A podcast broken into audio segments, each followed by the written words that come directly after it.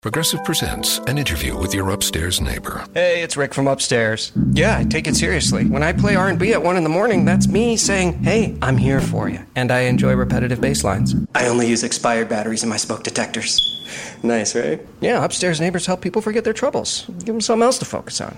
Ooh, want to see how high I can jump? Progressive can't save you from your upstairs neighbor, No, wait, let me try again. but we can save you money when you bundle renters and auto insurance with us. Progressive Casualty Insurance Company affiliates and other insurers. Bundle discount not available in all states or situations. HD Smartcast. आप सुन रहे हैं H D smart cast और ये है fever F production एक किस्सा रोज का।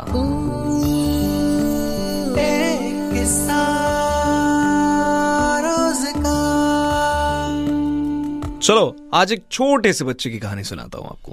ये छोटा सा कहने से मेरा मतलब है वाकई बहुत छोटा बच्चा जिसके ख्वाब बहुत बड़े थे। ये बच्चा पैदा हुआ था अर्जेंटीना में। चार साल की उम्र से फुटबॉल खेलने का शौक पाल लिया उसने। पास के ही क्लब में जाकर प्रैक्टिस करता था और देखकर ये बात समझ में आ गई थी कि यार ये लड़का अपना नाम फुटबॉल के दम पर ही बनाएगा। पाओ तो देखो इसके। क्या हरकत है इनमें? गजब खेलता है ये। पर कहते हैं ना, कई बार नज़र लग जाती है यार। पाँच साल की उम्र में जिस लड़के ने अपना नाम बनाना शुरू कर दिया था, अगले पाँच सालों में वो एक नामी फुटबॉलर बनेगा, ये तय करना लोग शुरू कर चुके थे। उम्र बहुत कम थी। नौ दस साल की उम्र होती क्या है यार? अचानक से इस उम्र में शायद वो जो मैं नज़र लगने की बात कह रहा हूँ, वो हो गया।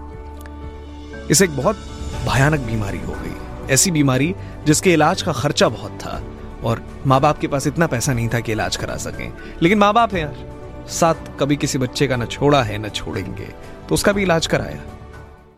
और फिर स्थिति ऐसी आ गई कि उस नौ दस साल के बच्चे को हर रोज अपने पाँव पे खुद से इंजेक्शन लगाने होते थे। सात दिन एक पाँव पर तो अगले सात दिन दूसरे पाँव पर। आप समझ सकते हैं एक बच्चा जिसकी उम्र तकरीबन नौ दस साल है, वो हर रोज अपने पाँव पर इंजेक्शन लगाता है ताकि वो खेल सके, अपना सपना पूरा कर सके, क्योंकि उसे फुटबॉल खेलना था। उस बंदे ने कोशिश की, लेकिन नियति को शायद कुछ और मंजूर था।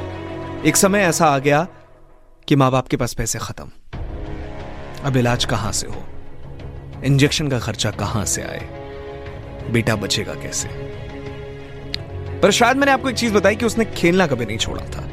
उसकी खेल ने किसी के ऐसे इंसान से उसे मिलाया जिसने आकर यह कहा कि इस बच्चे के इलाज का खर्चा मेरी कंपनी उठाएगी, मेरा क्लब इस बच्चे को स्पॉन्सर करेगा।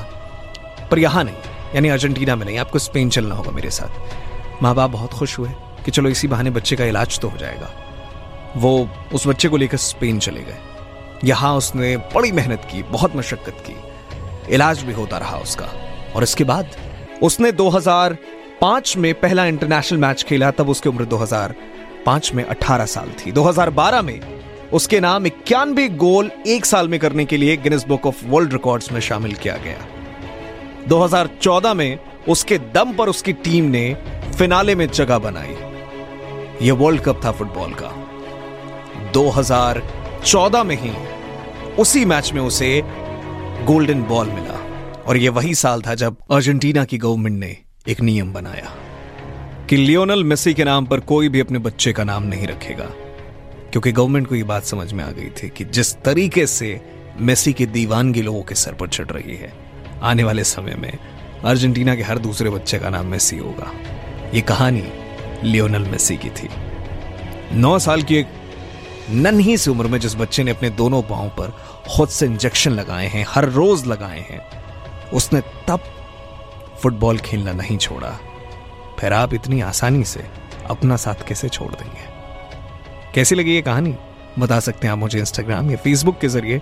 आरजे निशांत के नाम से दोनों जगह मिल जाऊँगा। आप सुन रहे हैं एच डी स्मार्ट कास्ट और ये था Fever FM production H smart Smartcast.